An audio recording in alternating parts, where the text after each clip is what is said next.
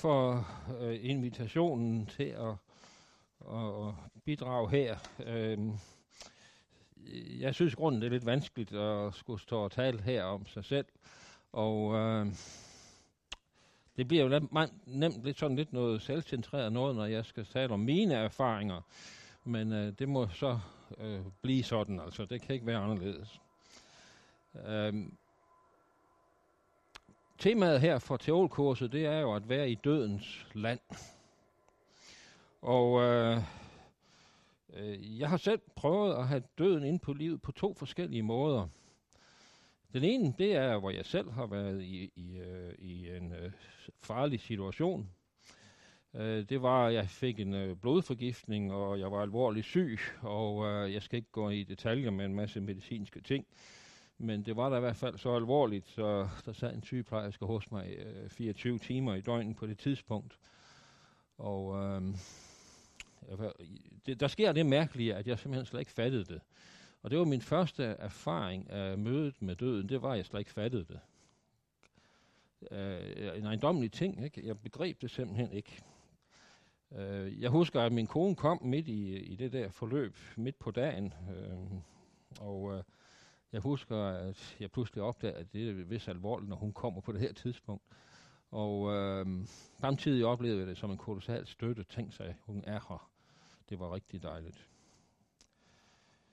Øh, så oplevede jeg det på øh, et andet måde nogle år senere. Det var jeg i, hen, lige før jul i øh, 2011. Jeg havde en forsnævring i halspulsåren. Den var mere eller mindre stoppet til. Og øh, jeg var så til en undersøgelse og kom til en læge, og hun sagde det råt for usød til mig, at jeg var i en øh, farlig situation det her skidt, der sad her i øh, halsen, det risikerede at løsrive sig og så ryge op i hjernen, og så kunne kontakten blive, jeg sagt, blive slået fra på, hvad øjeblik det skulle være. Og jeg sad jo der, hun skulle jo bare videre og fortælle andre, hvordan det var ledet, så man sad der i lang tid og kiggede ud i luften alene på et lille bitte kontor der i Skyby, og jeg var noget rystet altså og kiggede rundt jeg sad der faktisk rigtig lang tid og, og kiggede og tænkte, hvad, hvad var det for en besked, jeg fik her? Men altså på et tidspunkt, så må man jo ud derfra, og jeg gik og kom med en bus, og jeg sad og jeg tænkte, det er da mærkeligt, de sidder bare der i bussen alle sammen og er optaget alt muligt andet, og jeg har fået sådan en besked. Men man af, jeg affandt mig med det. Og det mærkelige var, da jeg så kom hjem, gik ud i haven, og der der, der kiggede jeg på træerne, og ja, det er jo akkurat ligesom nu, øh, det er vinter. Sådan er det også blevet vinter for mig. Øhm, jeg tænkte på mine børn, min svigerbørn, og jeg var mest ked af at skulle miste, kun, øh, ikke kunne følge mine børnebørn. Øh, det synes jeg virkelig var trist, og også kunne tage afsked med sin kone. Øh, men det var ikke frygt. Det mærkelige var, at der rullede sådan en, ligesom en film for mine øjne. Jeg stod ude i haven og kiggede, og pludselig så ligesom en film, der ruller vældig hurtigt forbi mine øjne, hvor det var mit eget liv, der ligesom passerer revy, helt fra jeg var lille og så ind til... Øh, det, sådan en oplevelse har jeg ikke haft før. Men igen, det, der, der sker det mærkelige, at jeg, jeg havde ikke nogen religiøs oplevelse ud af det, det må jeg sige. Jeg, jeg tænkte slet ikke hverken på Gud eller Jesus, det må jeg med skam sige. Men jeg var tryg øh, af en eller anden grund. Og jeg tør ikke sige, at det vil være sådan næste gang, eller den dag, det virkelig gælder. Øh, jeg oplevede det bare på den her måde, og det var jeg vældig glad for. Men det var også en påmindelse om, at en dag, så skal jeg altså øh, dø. Det var den ene erfaring af det at være i dødens land. Den anden erfaring, det var, da min kone øh, blev alvorligt syg. Øh, hun spyttede blod op, og vi kommer ind, og vi skal ind på sådan en stue, og vi... Øh, øh, hun kommer ind der på stuen og siger, nu skal vi sætte os rigtig godt, og jeg tænkte også, hvor, hvorfor skal vi nu sidde så vældig godt her? Og, ja, og så fik vi så at vide, at der, altså, at der var skygger på røntgenbillederne, både af min kones øh, bryst, og hendes lever, og hendes binyre og, og hendes øh, lunger. Og det føltes jo som en dødsdom, som blev udtalt over min kone der. Og øh, Jeg sagde til øh, Ruth, ved du hvad, Ruth, vi kæmper imod, vi kæmper imod.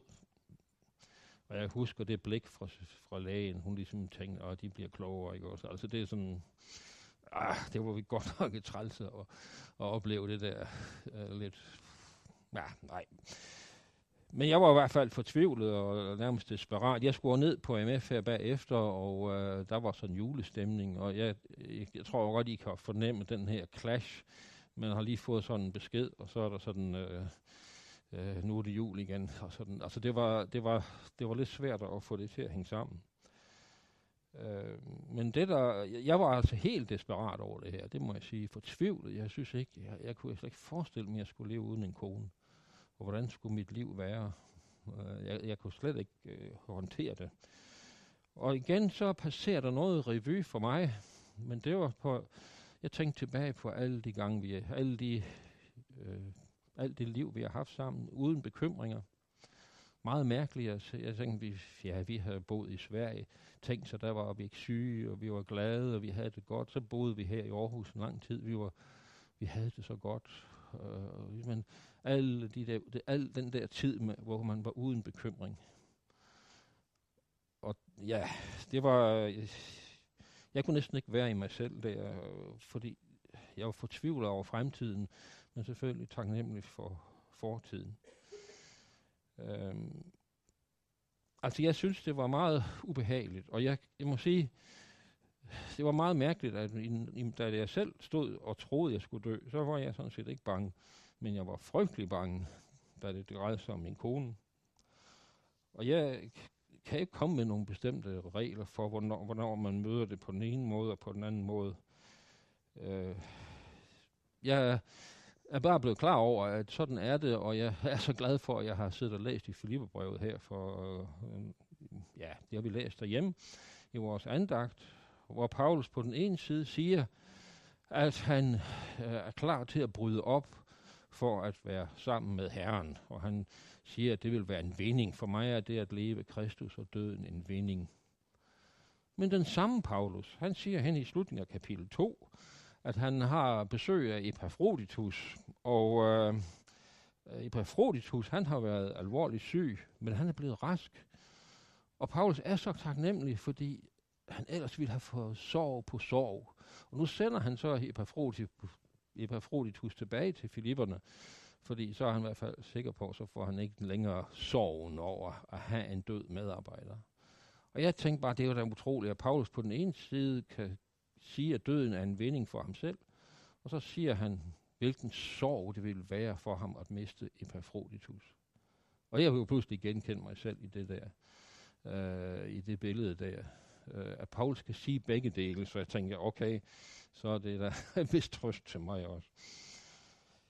Det her ting med hensyn til smerte, og, og det har i hvert fald lært mig, at jeg har en frygtelig svag tro. En vangel, mod i tro, en tro øhm, har jeg lært noget af den her periode med, med de her ting, så er det i hvert fald, at, at jeg har en svag tro. Og igen, øh, andre har gjort andre erfaringer, men for mig, så så har det i hvert fald vist mig, at øh, min tro er skrøbelig. Og det, øh, det må man bare erkende, sådan er det.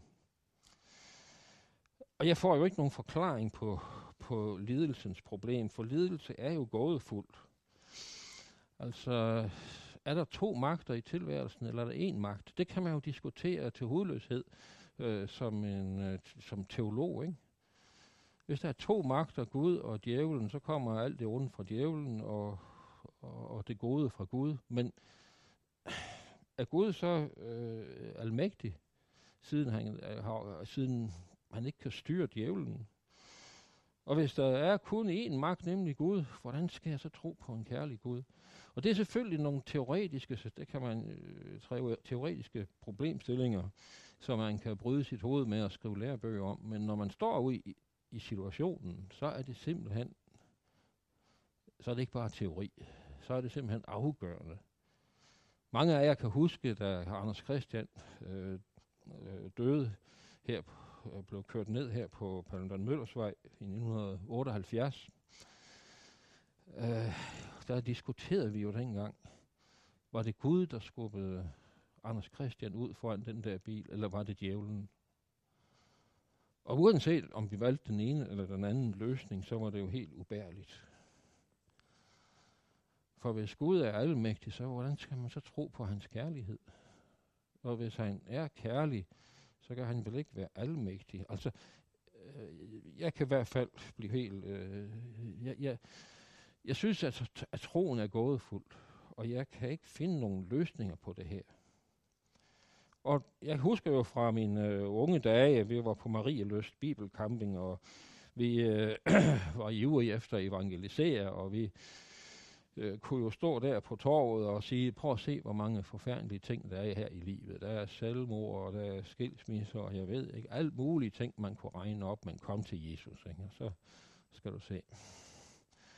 Og ligesom det lå i luften, at hvis man kommer til Jesus, så vil man få, få, få, få løst mange af de her problemer. Det var nok sådan, vi i ungdomlig naivitet kunne forestille os, det var. Men det er godt nok mærkeligt så at gå til Nyt Testament og så se Jesus, der ligefrem siger, at, at man skal tage hans kors op. Altså han giver jo ikke nogen løfte om, at man skal slippe for modgang ved at følge ham. Nogle gange griber Gud ind, og nogle gange gør han ikke. Øhm, og vi, jeg, altså det øh, er det er svært at, at, at forstå og leve med. Og, øhm, og det er en svær lektie at leve med det der. Jeg har oplevet det på den positive måde, fordi jeg nu nævnte jeg der, at Ruth, hun fik den her forfærdelige diagnose, men hun blev på underfuld måde helbredt. Fuldstændig, øh, altså, så da jeg var nede ved vores læge nogle tid efter, så siger han, hvad er det dog, der er sket? Det ligner jo et mirakel. Og jeg sagde, ja, jeg tror virkelig også, der er sket et mirakel. Så det var jo, altså, at få sin kone øh, tilbage, øh, det, øh, ja, det, er ret, det er ret svært at begribe, altså, fordi det, det var en stor, kæmpe stor gave. Men der sker jo så det, at samtidig med det her, der er der så en af vores øh, ikke nære bekendte, men der var i hvert fald en, vi kendte til, som havde tilsvarende symptomer som Ruth. Ung mor, og hun døde efter øh, nogle måneder. Man står tilbage der. Hvordan kan det være, at Ruth fik lov at leve, men den her unge mor, hun fik ikke lov at leve? Øhm, jeg vil bare være taknemmelig for, for det liv, som vi har fået, og ikke have dårlig samvittighed ved, at vi har fået det. Men øh, gåderne, som i hvert fald for mig, og det vil jeg bare erkende for mig, har de her mange gåder altså også tæret på min tro. Det oplevede jeg på en særlig måde, da jeg for nogle år siden fik en depression. Det er faktisk 10 år siden. jeg havde i lang tid gået og været sådan lidt øh, tungsindig. Øh, men øh, ville jo ikke rigtig øh, øh, være ved det. Overhovedet ikke. Vi havde så noget housewarming ude i vores sommerhus. Vi havde lige købt sommerhus, og det var jo dejligt, og vi øh, nød at have besøg om aftenen, om natten der, der, der fik jeg sådan nogle, øh, der, der var sådan nogle lavfrekvent lyde, øh, og øh, det var ligesom sylespidser, der stak ind i mig. Altså, jeg, det, det, det var meget, meget ubehageligt. Det var meget ubehageligt. Det var altså simpelthen noget, der stak.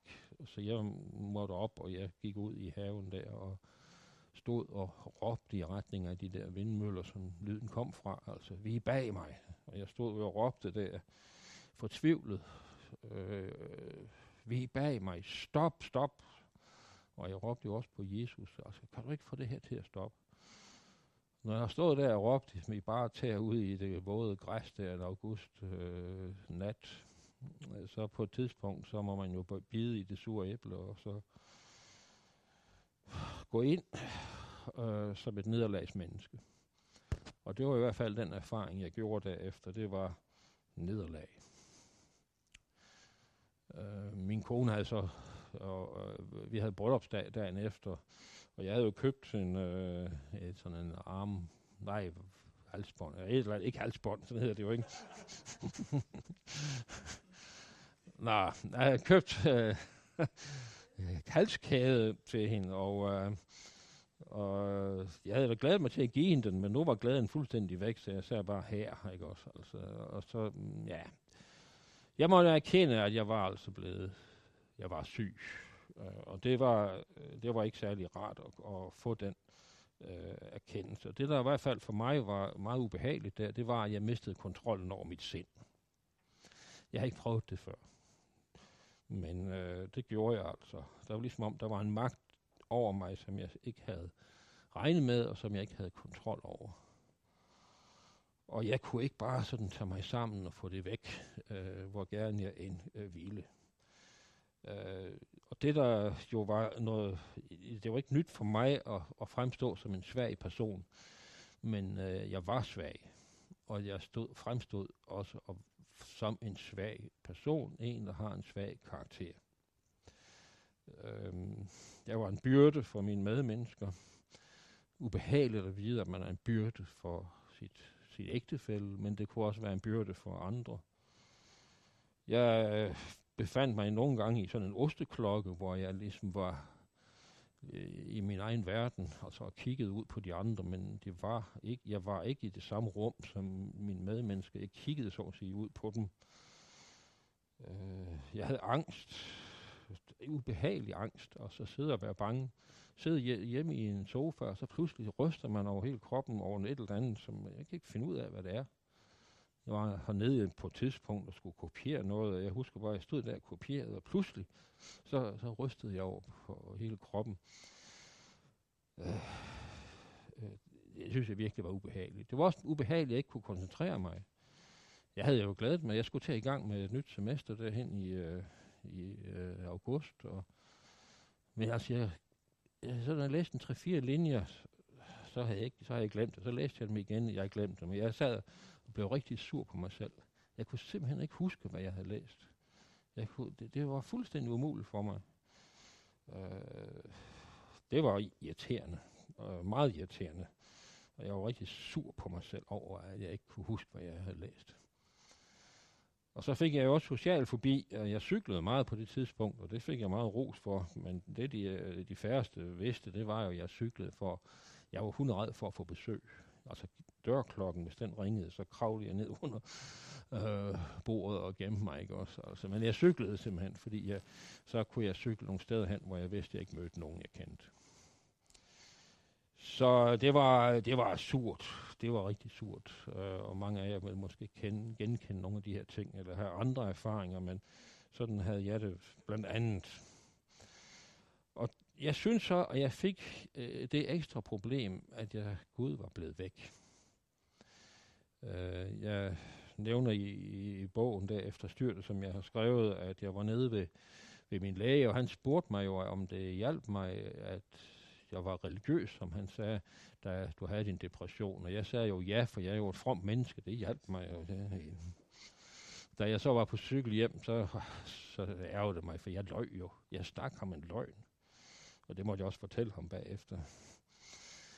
Øh, for jeg,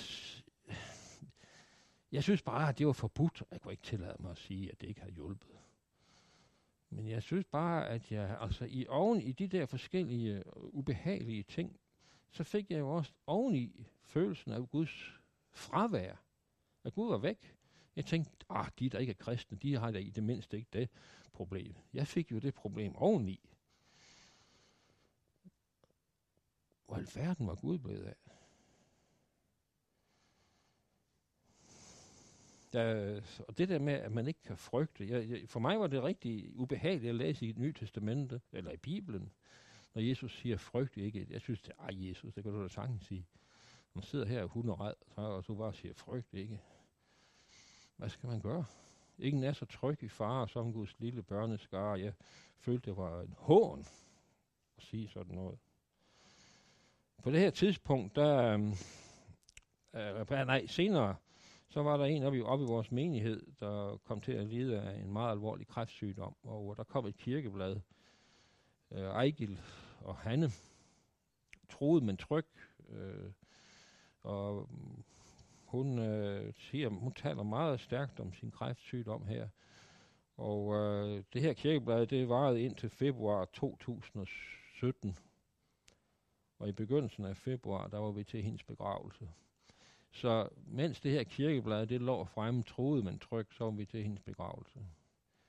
Og jeg, jeg, jeg synes, det er fantastisk. Og jeg havde, vi havde så sent som i går besøg af Ejgil og hans nye kone, Ruth, og vi snakkede præcis om det her. En gave det er at være troet, men tryg. Jeg havde bare en forfærdelig oplevelse af at være troet og så at være utryg. Og hvordan, hvordan, hvordan kan man være det, når man er et kristen menneske? Det, det, det, det synes jeg var virkelig, ja. Hvordan, hvordan kommer man igennem det, at være troet og være utryg? Jeg havde jo øh, igen og igen øh, her på MF arbejdet med evangelierne og øh, talt om Guds virkelighed, at Gud er en virkelighed. Jeg har været i Israel, gået i Galileas bjerge, øh, været ved Genesarets sø og sagt, at Gud blev en virkelighed. Han vandrede her i øh, de her bjerge og sejlede på den her sø og, og så videre. Og ved juletid, der siger vi, at Gud er en virkelighed. Og det er jo fantastisk dejligt. Men hvis Gud er en virkelighed, hvorfor er han det så ikke alligevel, når det kommer til stykket? Det, øh, det kæmpede jeg simpelthen så meget med. Og jeg kan godt øh, sige her, at jeg var ikke ret langt fra at opgive den kristne tro. Og det her, det siger jeg ikke for at dramatisere eller på nogen måde, men det var bare virkeligheden. Og jeg var klar over, at hvis jeg kom dertil, så måtte jeg opgive det at være lærer her på stedet. Men det, jeg kunne ikke hygge mig til øh, et kristen tro. Det, var, det kunne være konsekvensen. Øh, ja, for mig var det, var det meget mærkeligt, øh, hvis jeg er kristen, hvis det så på ikke på en eller anden måde har en afsmittende virkning. Hvis ikke der er nogen erfarbare virkelighed. Altså hvis det at være kristen, det er noget, der kun bevæger sig i en anden verden, end lige min konkrete verden. Hvis det slet ikke har nogen indslag ned i min verden, jamen hvad, hvad, hvorfor skal jeg så overhovedet være kristen? Er det, er det så bare noget, der foregår i en anden verden end min? Det, det var nogle tanker, som jeg simpelthen kæmpede meget med. Og øh, jeg og det helt grundlæggende spørgsmål, det var altså, hvis Gud er en virkelighed, hvorfor er han så ikke virkelig nu? Altså, hvad i verden? Hvorfor, hvorfor er han så tavs? Hvorfor er himlen lukket? Altså, han siger, bank på, og der skal lukkes op. Jeg, øh, ja, jeg vil ikke stå og bruge alt for kraftige udtryk, men jeg følte bare, det var mærkeligt, at jeg synes, jeg bankede på, og der blev ikke lukket op. Hvad er det for noget, det her? En lukket himmel. Øh, og jeg kunne havde meget svært ved at finde nogle skriftsteder, fordi der var mange skriftsteder, som jo var gode, sandelig. Herren er min hyrde. Mig skal intet fattes. Men det var ligesom om, de bevægede sig jo i et helt andet øh, verden, end den verden, jeg levede i. Øh, jeg, jeg fik ikke hjælp af alle de gode skriftsteder. Det gjorde jeg altså ikke. Og det var jo så et andet problem, som jeg synes, jeg havde. Det var, at Bibelen, læsning, den, øh, det, det, det var svært for mig at læse i Bibelen, for jeg synes ikke rigtig, øh, det passede til mit liv. Om tale om Gud, der redder, og Gud, der er, jeg løfter mine, bjerge, mine øjne til bjergen, hvorfra kommer min hjælp? Min hjælp kommer fra Herren. Det gjorde den jo ikke. Øh, så, ja, jeg fik så hjælp af en mærkelig vej. Og det var simpelthen klagesalmerne i det gamle testamente. Øh, dem kendte jeg jo godt. Men det var alligevel en gevaldig åbenbaring for mig. Pludselig at se, at i vores Bibel var der nogle mennesker, der havde det på samme måde som mig. Og jeg gik jo på opdagelse i salmernes bog, i, i klagesalmerne, og det var jo virkelig mærkeligt at se, hvordan der var nogle mennesker der, der havde sagt det samme. Det reddede mig. Det reddede mig simpelthen. Fordi øh, når de her tekster kunne få lov at stå i vores Bibel, og at det åbenbart var en erfaring, som man kunne gøre som et Guds barn, så, øh, jamen, så kunne jeg vel også trods alt være et Guds barn. Øh, øh, ja, jeg kan jo tage nogle steder. I kender jo godt mange af de her. Hvorfor har du glemt mig, så hedder det i salme 42. Eller salme 88, som jo er en desperat salme. Din vrede hviler tungt på mig. Hvorfor har du forstødt mig her? Hvorfor skjuler du dit ansigt for mig? Altså, når man føler, at Gud har skjult sit ansigt, så er det altså faktisk mærkeligt nok et næsten et evangelium at se så, øh, sådan noget skrevet. Her står jeg, men du giver ikke agt på mig. Ubarmhjertigt har du vendt dig mod mig. Med hård hånd angriber du mig. Og her jeg fandt ud af, at, øh, at sådan kunne man altså godt have det, når man øh, var et medlem af Guds folk. Så jeg tog så også og sagde de her ting øh, til Gud. Og jeg fandt ud af, at Gud er ikke en Gud, der bliver fornærmet. Vi har en datter, der bor i Hillerød, Maria. Hun kommer med på kurset her. Hun øh, har en, øh, de har øh, en dreng, der hedder Halfdan. Øh, da vi var derovre, der øh, blev Halfdan sur på sin mor, så han øh, stryger ud i øh, haven, kravler op i et træ, han elsker at kravle op, og så sad han derop. Maria kommer derud, ikke? og så siger han til hende, gå væk mor! Og det blev, jeg, det, det blev jeg simpelthen så glad for, det der. gå væk mor! For han turde jo kun at sige, gå væk mor, fordi han vidste, at hans mor aldrig ville gå væk. Hvis han var et øjeblik i tvivl om, om hans mor bare forsvandt, så ville han jo aldrig råbe det. Men han kunne jo sige det, fordi han var sikker på, at hans mor blev der. For mig blev det en kæmpe prædiken, det der.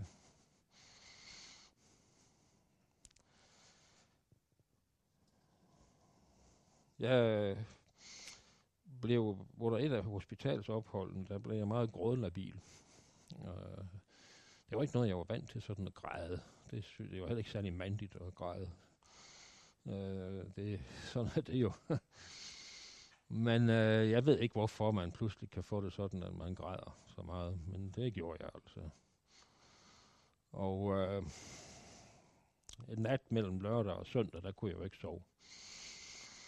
Og så tog jeg og satte nogle, jeg tror det var ham der, Stuart Town, en eller anden af de der gode, jeg sad og lyttede til øh, sal- sange på min øh, lille anlæg der. Øh, jeg havde ene stue, så jeg kunne godt spille.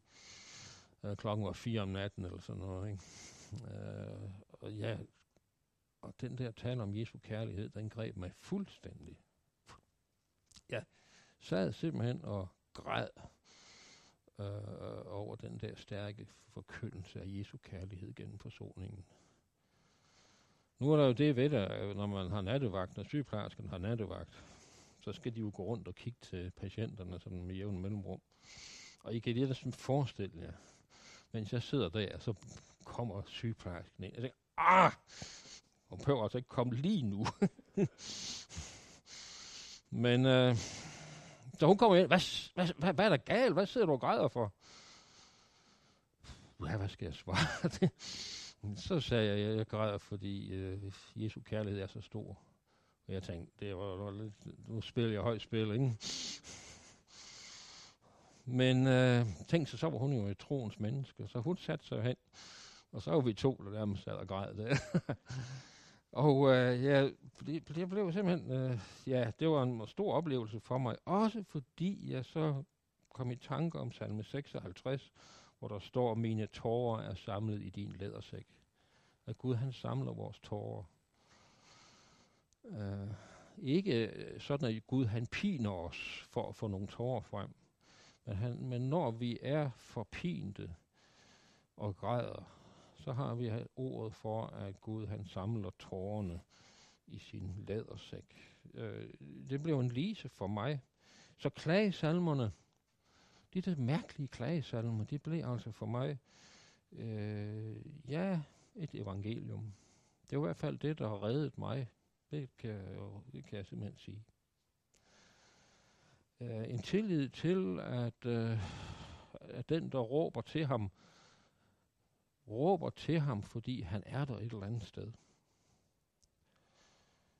Øh, stoler på, at Gud, han, selvom man siger, hvorfor har du glemt mig, Gud, at så er han der. Og jeg øh, blev klar over, at, øh, at Gud han vil have ærlighed af os. Han vil have, at vi skal være ærlige. Og Gud elsker os jo ikke, som vi burde være, men han elsker os faktisk, som vi er. Øh, jeg har læst hos et sted hos Karen Bliksen, at hun øh, siger i syv fantastiske fortællinger, vis mig din maske, og jeg skal sige dig, hvem du er. Det har en, en ganske bestemt kontekst der. Men alligevel, øh, man kan kende hinanden på maskerne. Jeg er glad for, at Gud han ikke elsker vores masker. Han elsker, vor, han elsker vores ansigter. Det er jo det, der adskiller os fra dyr. Dyr har jo ikke ansigter, vel? Dyr har hoveder.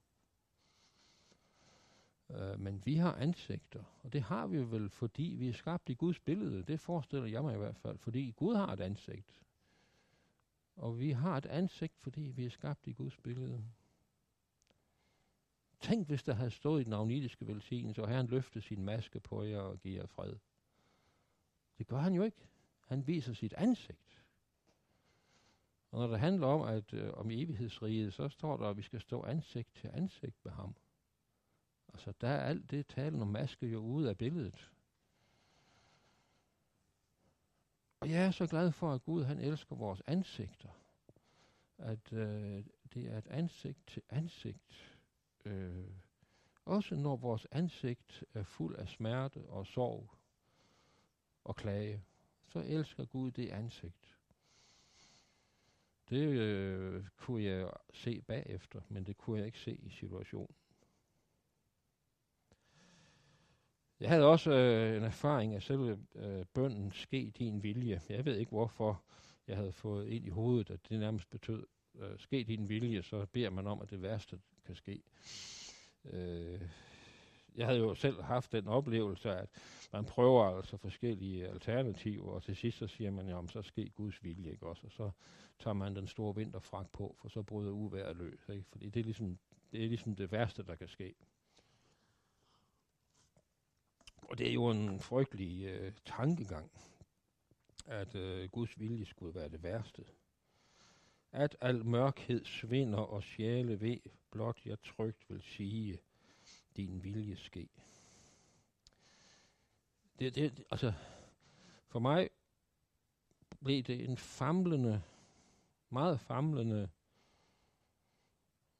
bøn, din vilje ske. Altså sådan, famlende og usikker og vakkelvorn. Herre, lad din vilje ske. Jeg øh, turde næsten ikke at bede det, men alligevel, øh, selvom ikke jeg havde nogen erfaring af det, så vågede jeg at tro på, at Guds vilje var det bedste, der kunne ske. Når jeg havde den der mærkelige erfaring af Guds vilje, så hænger det meget sammen med min opvækst. Jeg er opvokset på en lille ø, i Egenø, op i Limfjorden, et dejligt sted. Øh, jeg er præstesøn, jeg er den ældste af fire knægte. Uh, jeg ved ikke, jeg fik altså dannet mig et helt forskruet billede af Gud, og det skyldtes hverken søndagsskolen eller mine forældre. Det var mig selv. Jeg skulle altid være velfriseret. Jeg skulle altid være den der rare dreng. Øh, når jeg mødte nogle folk, så skulle jeg altid smile og være sød, ikke også? Og, og det værste øh, for mig, det var, hvis jeg lavede nogle numre, så var jeg en der præstknægt, ikke? Altså det, det var, altså, det, det, det, det bøvede jeg noget med, det der. Øhm, problemet for mig var, at jeg fik skabt en Gud, der passede til det der billede. Altså en Gud, der næsten konstant var bedrøvet over, at jeg ikke helt kunne leve op til idealet. En Gud, der havde korslagte arme og rynkede øjenbryn. Øh, en Gud, der sagde, pas nu på, lille øje, hvad du ser, pas på, lille øre, hvad du hører. Altså en kontrollant. Og nu har jeg haft mine, bør- mine børnebørn med ned på Aros, så jeg ved, hvad en kustodes opgave er. Fordi sådan nogle børnebørn, de kan jo ikke lade være at pille alle mulige steder. Men øh, jeg kommer alligevel til at tænke på, ja, det var faktisk sådan, jeg opfattede Gud i gamle dage, som sådan en kustode, der sørger for, at man ikke pillede ved nogle forkerte ting. Og det sad altså rigtig dybt i mig. Og jeg synes også, jeg kunne finde nogle steder i Gamle Testamentet, nogle tekster. Hvis du lever efter Guds vilje, så går det dig godt. Det var ikke så svært at finde øh, tekster, der sagde sådan. Og jeg havde det helt opdaget, øh, da jeg skulle, øh, altså det var sådan øh, i teenageårene. Ja, det mest pinlige næsten, det var jo, da jeg skulle, tage, jeg skulle til køreprøve. Der, der tænkte jeg, altså hvis nu jeg hjælper min mor rigtig meget med opvasken, og opfører mig som et rigtig rar dreng, og gør alt muligt godt, så hjælper Gud mig sikkert med den her øh, køreprøve i morgen, ikke? Og det lykkedes. Jeg bestod. så øh, det gik jo. Men det, øh, det, det billede af Gud der, som den konstant sådan bedrøvede, øh, det, det, det, var, det, det blev ved at hænge ved mig, indtil jeg simpelthen kom på studentermøde op i Umeå. Min far havde absolut ville have mig med i KFS på studentermøde i Askov i 1967, og jeg ville overhovedet ikke med til sådan noget. Og ikke tale om. Øh, men jeg indgik jo så et fatalt, nej, et godt, øh, god aftale med ham, for jeg tænkte, nu, nu løser jeg pro- man løser problemet ved at udskyde det, ikke? Så jeg sagde, okay, jeg tager med næste år. Men altså, da det så blev 1968, så var, hang jeg jo på den, så jeg måtte jo tage afsted til Umeå. Kendte ikke et øje. Jeg kendte ikke en sjæl. Jeg kom til København der med toget, og skulle med en bus ned til havnen, Havnegade, eller hvad det hed, for med en færge over, og jeg kom med en, i en forkert retning, så jeg kom langt ud af byen, og inden jeg opdagede, at jeg var kørt forkert. Og, ja, det var helt hektisk, og jeg kom ned til færgen og så de her frække København, og Jens Christiansen og Lars Garsholm. de var så frække, jeg tænkte, er det virkelig, øh, uh, uh, hvordan skal jeg op, klare det her fællesskab?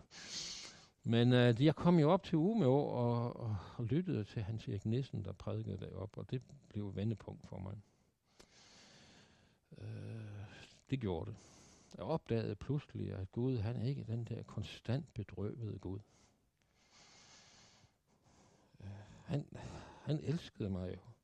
Jeg kom sådan til at tænke på sådan et, øh, et billede af mig selv, ikke? Altså, hvis nu øh, jeg står der, ikke? Og så før i tiden, når Gud han stod sådan og kiggede omkring, så sagde åh, der står Peter, ja, det kunne jo gå bedre, ikke også? Altså, det, ja, sådan den der Gud, der har med med en. Men pludselig så opdagede jeg jo Gud på en anden måde, ikke? Altså Gud, der sådan ser på hende, nej, der står Peter, mit elskede barn.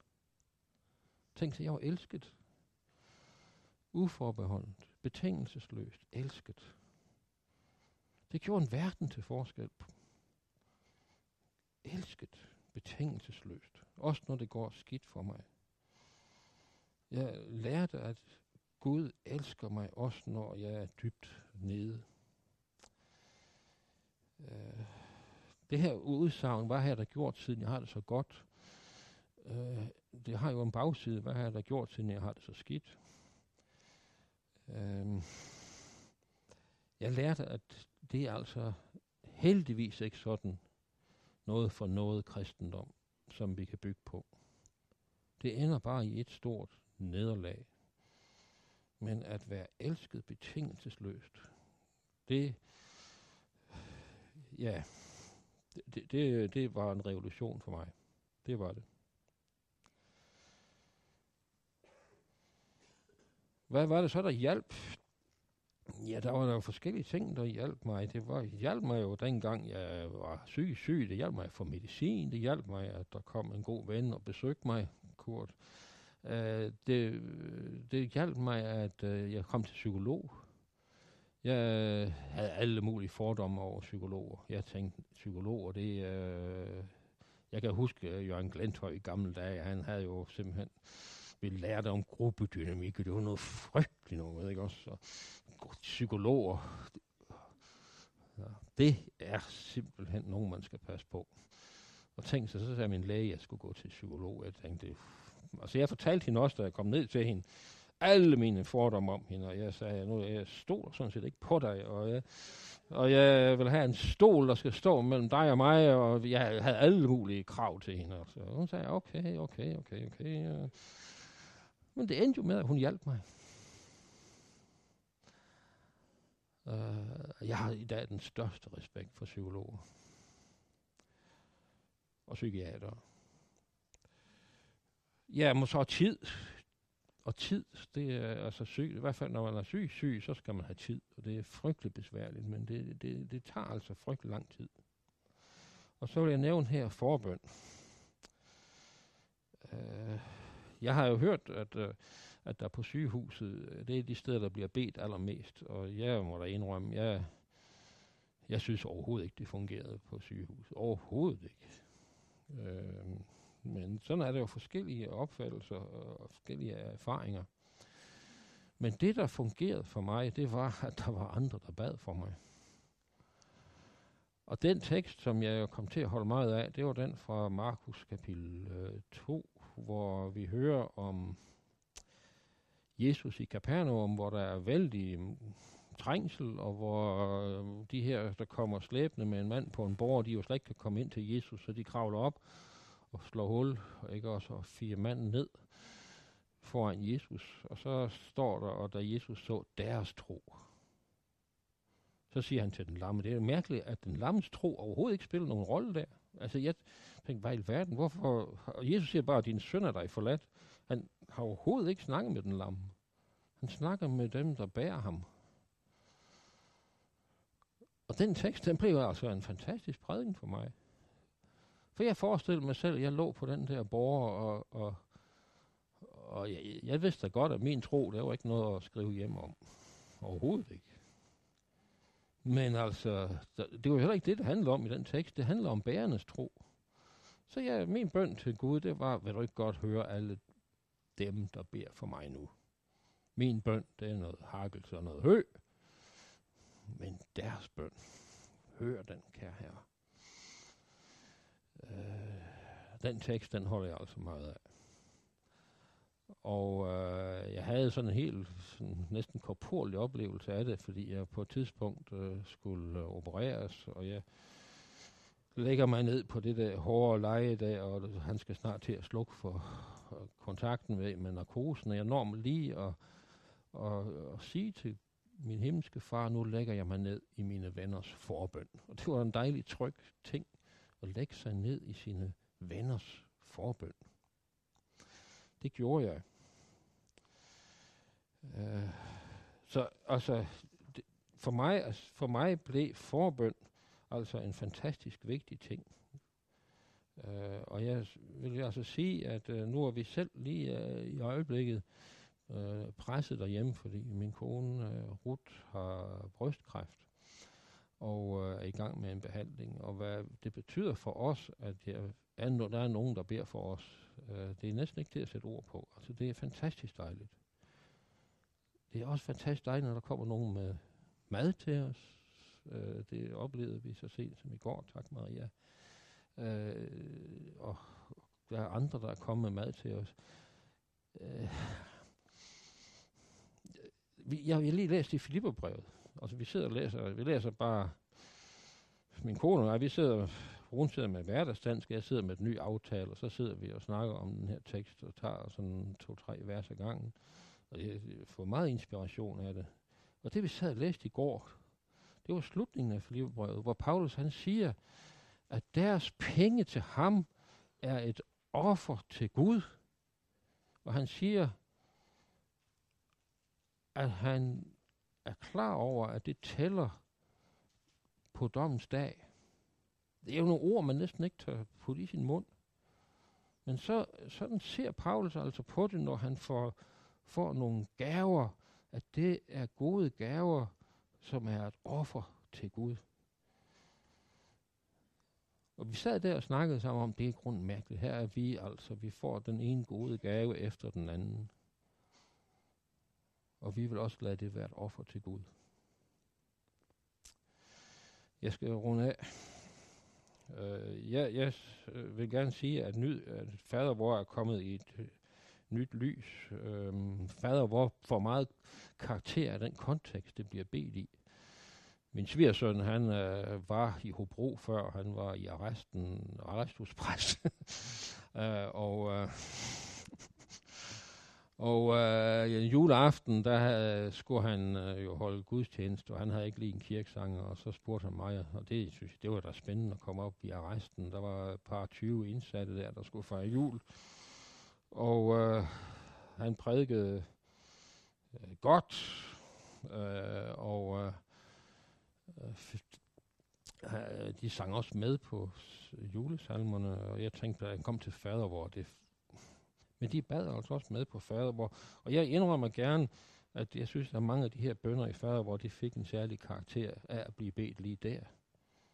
Altså, kom dit rige, ske din vilje, forlad os vores skyld, led os ikke ind i fristelse. Fader hvor får altså farve af den kontekst, hvor I bliver bedt. Og jeg har det på samme måde nu her. Øh, bøn er en lidende. Bare tænk på, fader, hvor du som er i himlen. Jeg begyndte med at sige det her med, hvordan skal vi håndtere det, at Gud både er almægtig og Gud er kærlig. Og det er jo lige præcis det, vi gør i fader vor. Fader vor, den kærlige Gud, du som er i himlen, som har al magt. Vi løser overhovedet ikke noget problem om Guds almagt og Guds kærlighed, men vi henvender os i tillid til, Gud som vores far i himlen. Helliget blive dit navn. Ja, her, jeg beder dig om, at jeg ikke skal komme til at vandære dit navn. Det er, jo, altså man kan jo, det er jo en frygt, man har, når man råber til Gud. Hvorfor har du forstødt mig? Hvorfor har du glemt mig? Og man har jo frygten for, at man vandærer Gud. Helliget blive dit navn. Kom dit rige. Altså det er et råb simpelthen. Et, et skrig altså kom i dit rige, kom til mig. Øh, når man har oplevet Guds fravær, så er det her altså ikke bare noget, man bare lige siger. Det er, det er virkelig en, en appel. Det er noget, man tækker. Kom i dit rige, og ske din vilje. Øh, lad din gode vilje ske. Giv os i dag vores daglige brød. Det betyder, giv mig helbredelse. Ikke? Forlad os vores skyld. Jeg tilgiver mig også min manglende tro min tvivl. Og så den her leder mig ikke ind i fristelse. Det, den bøn, den, øh, det, den har jeg altså fået et særligt forhold til, fordi jeg føler, jeg har været helt ude der, meget tæt på at fornægte den kristne tro og sige, det her, det nytter ikke noget. Øh, leder mig ikke ind i fristelse. Det, det må, for mig betyder det altså, herre beskyt mig imod frafaldet. Beskyt mig imod, at jeg vender en knytnæve imod dig, som i protest øh, i, at jeg aldrig vil have med dig at gøre igen. Led mig ikke ind i fristelse. Lad ikke min smerte og min sygdom blive anledning til frafald. Men fri mig fra det onde, eller den onde, sygdommen, frafaldet, for dit er riget og magten og æren. Dig tilkommer al ære, himmelske Gud og Far. Gud er ikke en Gud, der bliver fornærmet. Øh, uh, Glenthøjen, kan jeg huske, han uh, lærte mig den der sondring mellem at være elsket lige og så at være elsket.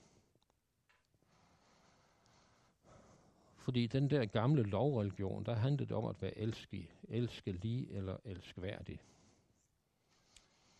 Men i evangeliets rum, der handler det ikke om at være elskværdig, der handler det om at være elsket. Og det var det, der for mig blev en åbenbaring, og det er det, jeg også har forsøgt at klamre mig til, når smerten den har været der. Lad os bede. Hemske far, tak fordi hver eneste af os, der er her til stede, kan sige, jeg er elsket. Amen.